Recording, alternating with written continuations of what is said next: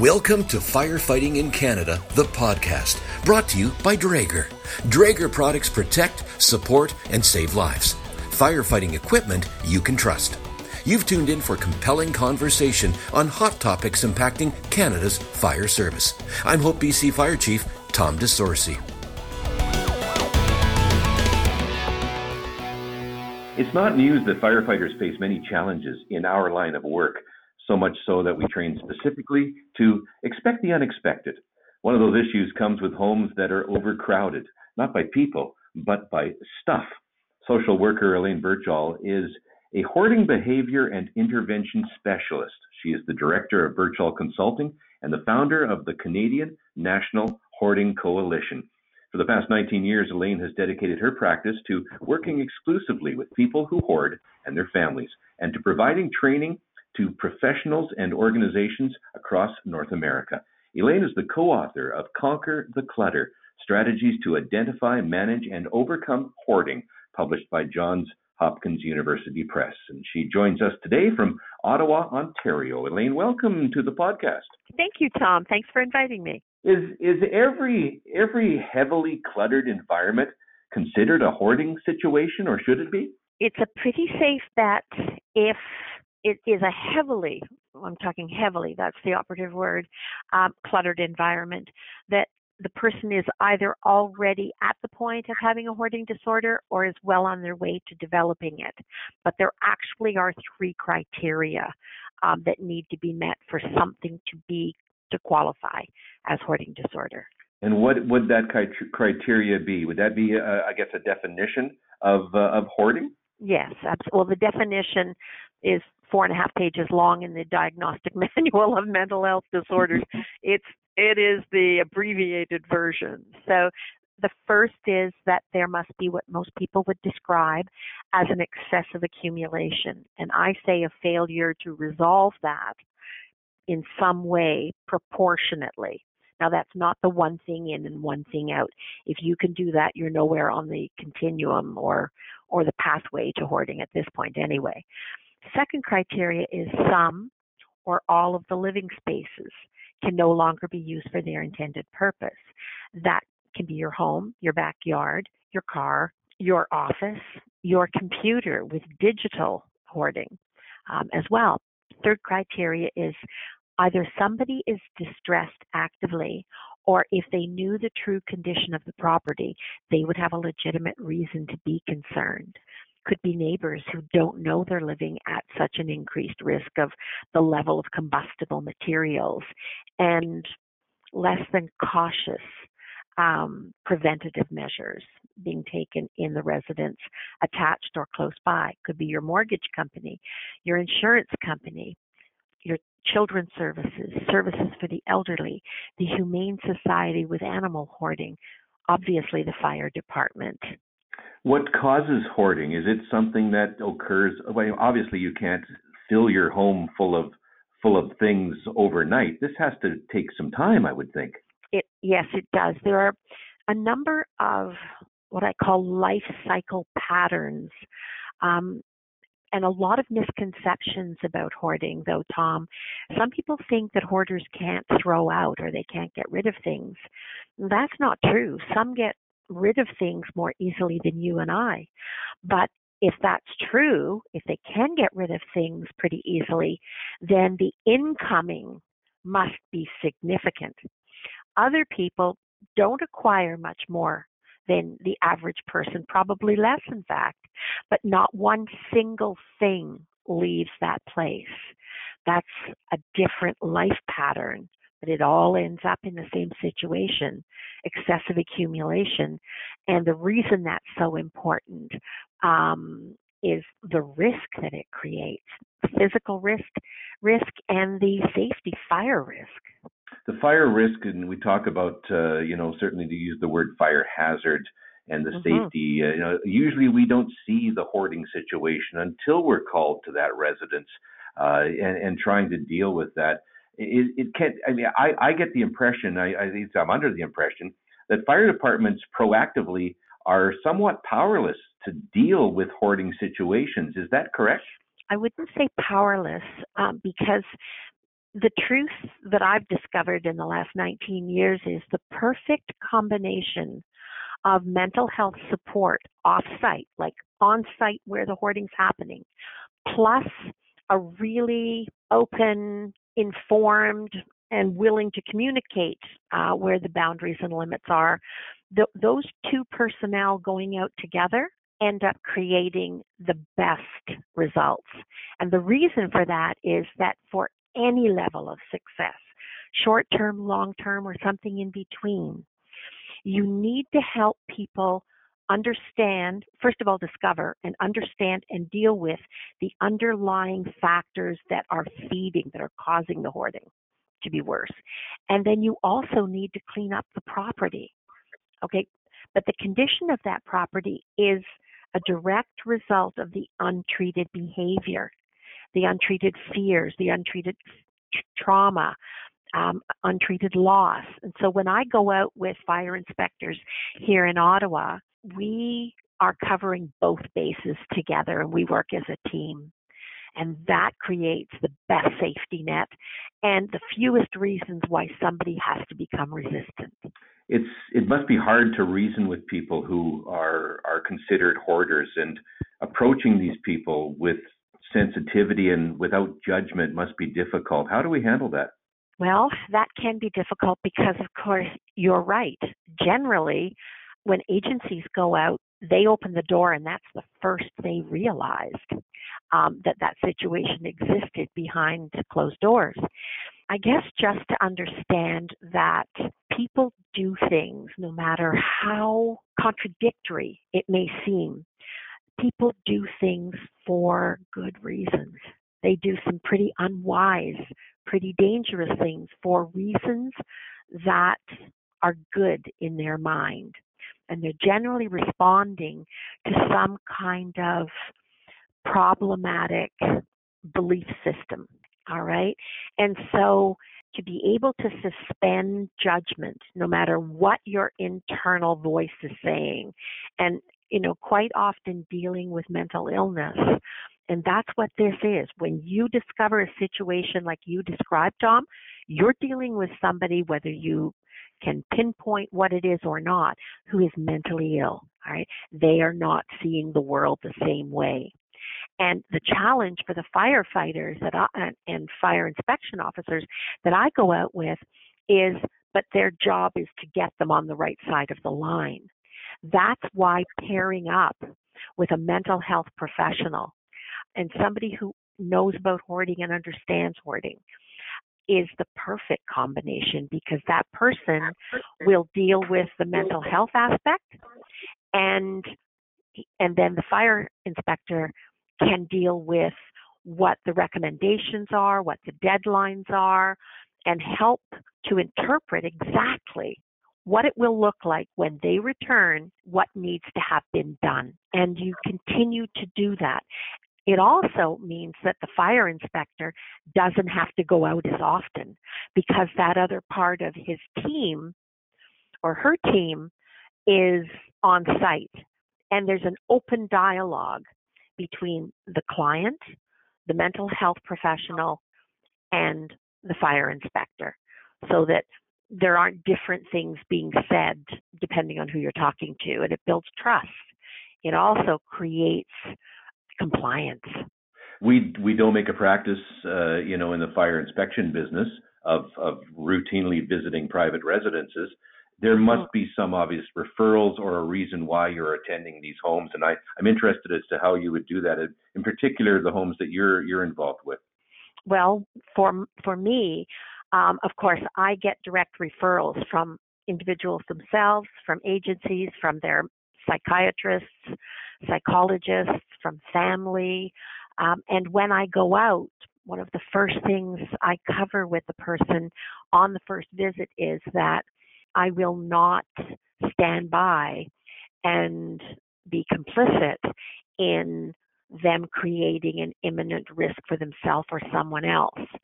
And that should the day come when it's clear to me that we're not making uh, sufficient progress or that progress is being habitually lost because the danger is being recreated. They won't have to wonder where the call came from. It will come from me, and that I will ask them to stand beside me while I make the call so that they know that it was just facts that was described and that there was no judgment, no um, insult to them.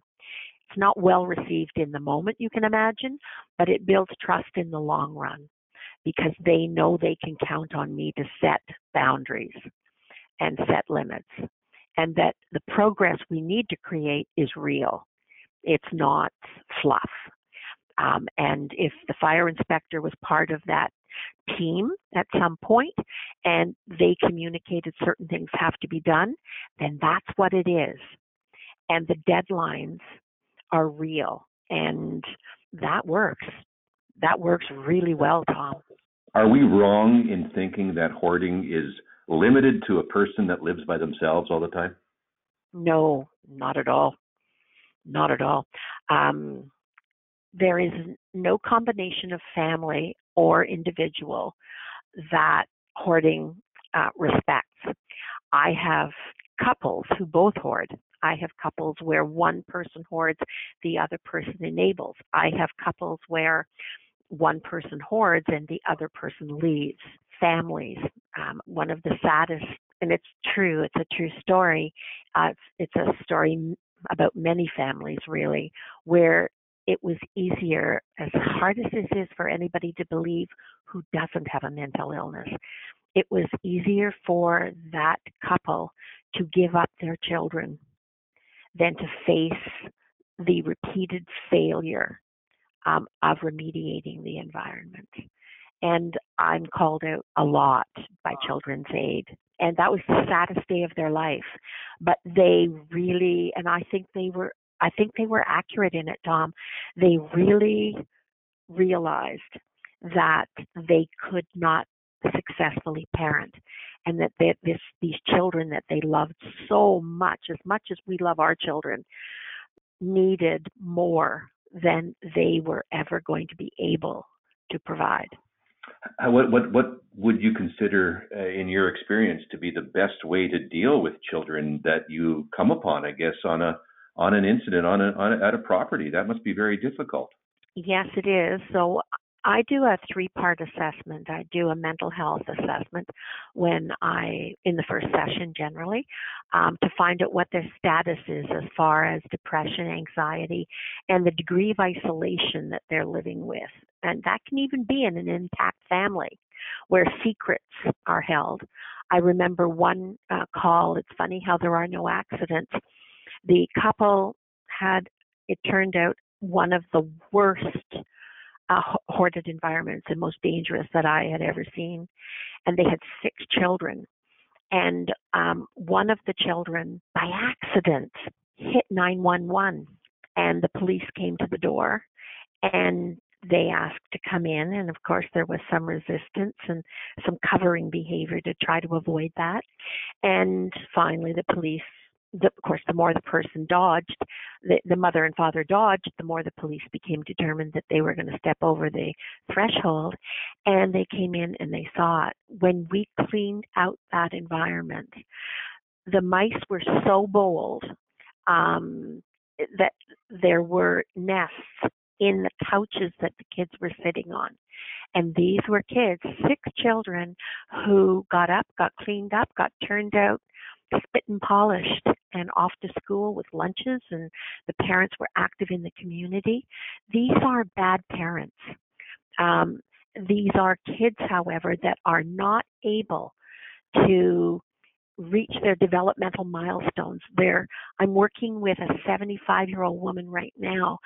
She needs me before she says she finishes this world to somehow undo the trauma um, that she lived with and the the side effects of being a child living in a severely hoarded environment. It, it's a legacy that stays with people. Uh, that that uh, what I was thinking of next when you talk about family or children living in that environment is that something that they would carry on because that's what they're used to when they uh, when they grow up. No, it, it's not that that can't happen, Tom, yeah, particularly in the case of modeling behavior where, you know, it's a close knit family, um, and it can be. It can be a very loving family. Um, and sometimes, yes, sometimes some children um, will repeat the behavior, but generally that's based on family values, not necessarily the behavior. And they don't, no one ever goes about intending to create a hoarded environment or recreate it in the next generation. It's based on beliefs and, and firmly held family values, fears, what we teach our children, sentimental. Uh, sentimentalizing things. Um, you know, we've all heard it's a sin to waste. Well, that's only so true. But the other thing, too, that needs to be appreciated, Tom, is that we're all vulnerable. Look right now with the COVID 19 crisis. Is there any rational reason why there's no toilet paper anywhere? Because this is not a virus that logically, in reality, affects the gastrointestinal system. There's no reason to hoard toilet paper. And yet there were fights breaking out in stores. And if you go, it is a reality. People are responding to fear. And when they do, when they feel a sufficient level of fear that is above their tolerance level, they are going to do some abnormal behavior almost certainly. You mentioned toilet paper. Is there a pattern to to what gets hoarded on a and you can you can indicate get an indication that there might be a problem? Well, yes, toilet paper would not be on that list, so that's kind of a, an, an ironic common population level example of responding to fear. Um, so you're looking at paper. Um, paper is a big one because if you look at the amount of unsolicited paper in whatever form, flyers, newspapers, mail, whatever, that comes into our environment unsolicited, that's that is a problem. Uh, food is another. A lot of people in this world are living with food insecurity, or they grew up with food insecurity, and so they don't have an on off switch for when they have enough. And every time something goes on sale, um, they feel the need to go in and, and stock up on it as though it was suddenly going to disappear. Um, clothing is another. Um, even going to, you know, used clothing stores and, and buying up. Um, animals, when you are isolated and you don't have that human connection because you're ashamed, you're feeling ashamed, um, or you have burned the relationships in your family, and it's not that you're not loved, but they don't want to get pulled back into the vortex. People often resort to pets. And there's nothing wrong with having pets. It's a matter of why you have them and whose needs are being met. Um, and so when you can't have a healthy relationship with your pet or pets, sometimes there aren't enough. Some people then convert to being a rescuer because it makes them feel good about themselves. There are all kinds of things that get hoarded. Anything imaginable can and is hoarded. Human waste can be, you know, can be hoarded. I, I've been in environments where you know, both forms of human waste were hoarded. Beauty is in the eye, and importance and value and significance is in the eye of the beholder. Uh, uh, I've seen it before. You know, you you obviously relate your experience, and and and my career certainly has have seen it around. I think in a smaller community, going back to what I said about not making the regular practice of visiting private residents based on complaint, uh, fire hazard is only one, I guess, concern. We're talking health issues. You, you mentioned about mm-hmm. animals. You're mentioning about about rodents. Uh, mm-hmm. It just goes so many different ways in terms of being a challenge that so many different agencies may get the call that this needs to be addressed or looked at. Is should this be a multi-agency response beyond fire and bringing in other mental health professionals and whoever else in your community to to deal with these as they as they crop up? Absolutely. The, the first combination, whoever trips over it, makes a referral to fire, for instance, if there's an imminent safety hazard. Normally, what I try to do, um, because people are more likely to repeat it, is I ask permission for the two or three, however many are in the treatment um, group, that we contact their family doctor. So the family doctor now becomes knowledgeable about what the situation is. And if it is severe enough and we cannot remediate it in short order, then sometimes children's aid has to be called.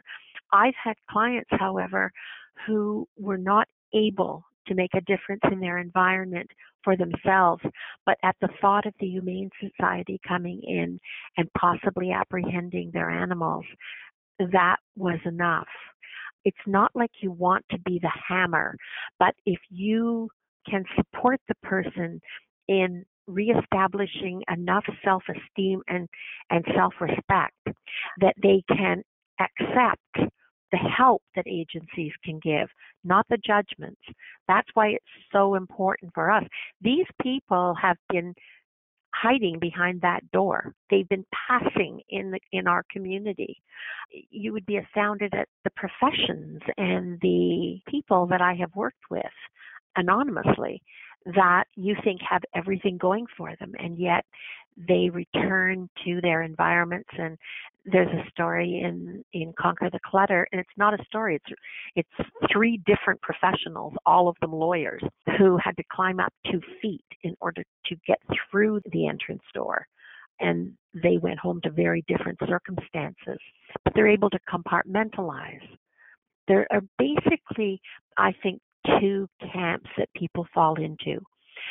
Generally the individuals who uh, wake up, you know, it builds up around them. They've got blinders on, and then one day the blinders, for whatever reason, get lifted, and they look around and think, when did this happen? Um, those are our high functioning individuals. They have compartmentalized their work, their profession, their image, their public image. Um, but their situations can be every bit as severe as those people you see on hoarders and hoarding buried alive, where the gathering of things and having whatever um, you deem important or beautiful enough, desirable enough around you, and you cocoon with it. You fall into the stuff is my friend, or when did this happen? And when you wake up, either way, you're likely to be in a severe situation. Elaine, where can firefighters find a list of uh, resources uh, that they can refer people for help, uh, the help they need to live safely? So, if you go to my website, hoarding.ca, I have a wealth of free resources there. And I'm doing podcasts right now. I've been doing it on Zoom, but we got Zoom bombed today in a in a very violent way. So um, if they go to hoarding.ca, wherever the next uh, platform we're going to resume with will be there. Those are free. People can, most of the resources, almost all the resources on my website are free. And it's a great place for people to start and for firefighters to gain more information. And if they need to, they can email me. My email address is elaine.birchall at hoarding.ca. And I'd be happy, wherever they are, I would be happy to put them in touch with organizations that I have trained because I've trained all across Canada. Elaine Birchall, I appreciate uh, your time today and thank you for joining us. Hoarding Behavior and Intervention Specialist, that's Elaine. And uh, of course, check out the uh, the website and you'll find out more information. Again, thanks very much. Very good information. And again, another challenge that people like us in the fire service and emergency response have to deal with uh, more often than people know, I would think. But not alone. but not alone. Thank you, Elaine. You're welcome. Thank you for joining Firefighting in Canada, the podcast, brought to you by Draeger. Draeger products protect, support, and save lives. Firefighting equipment you can trust. Visit firefightingincanada.com for more episodes.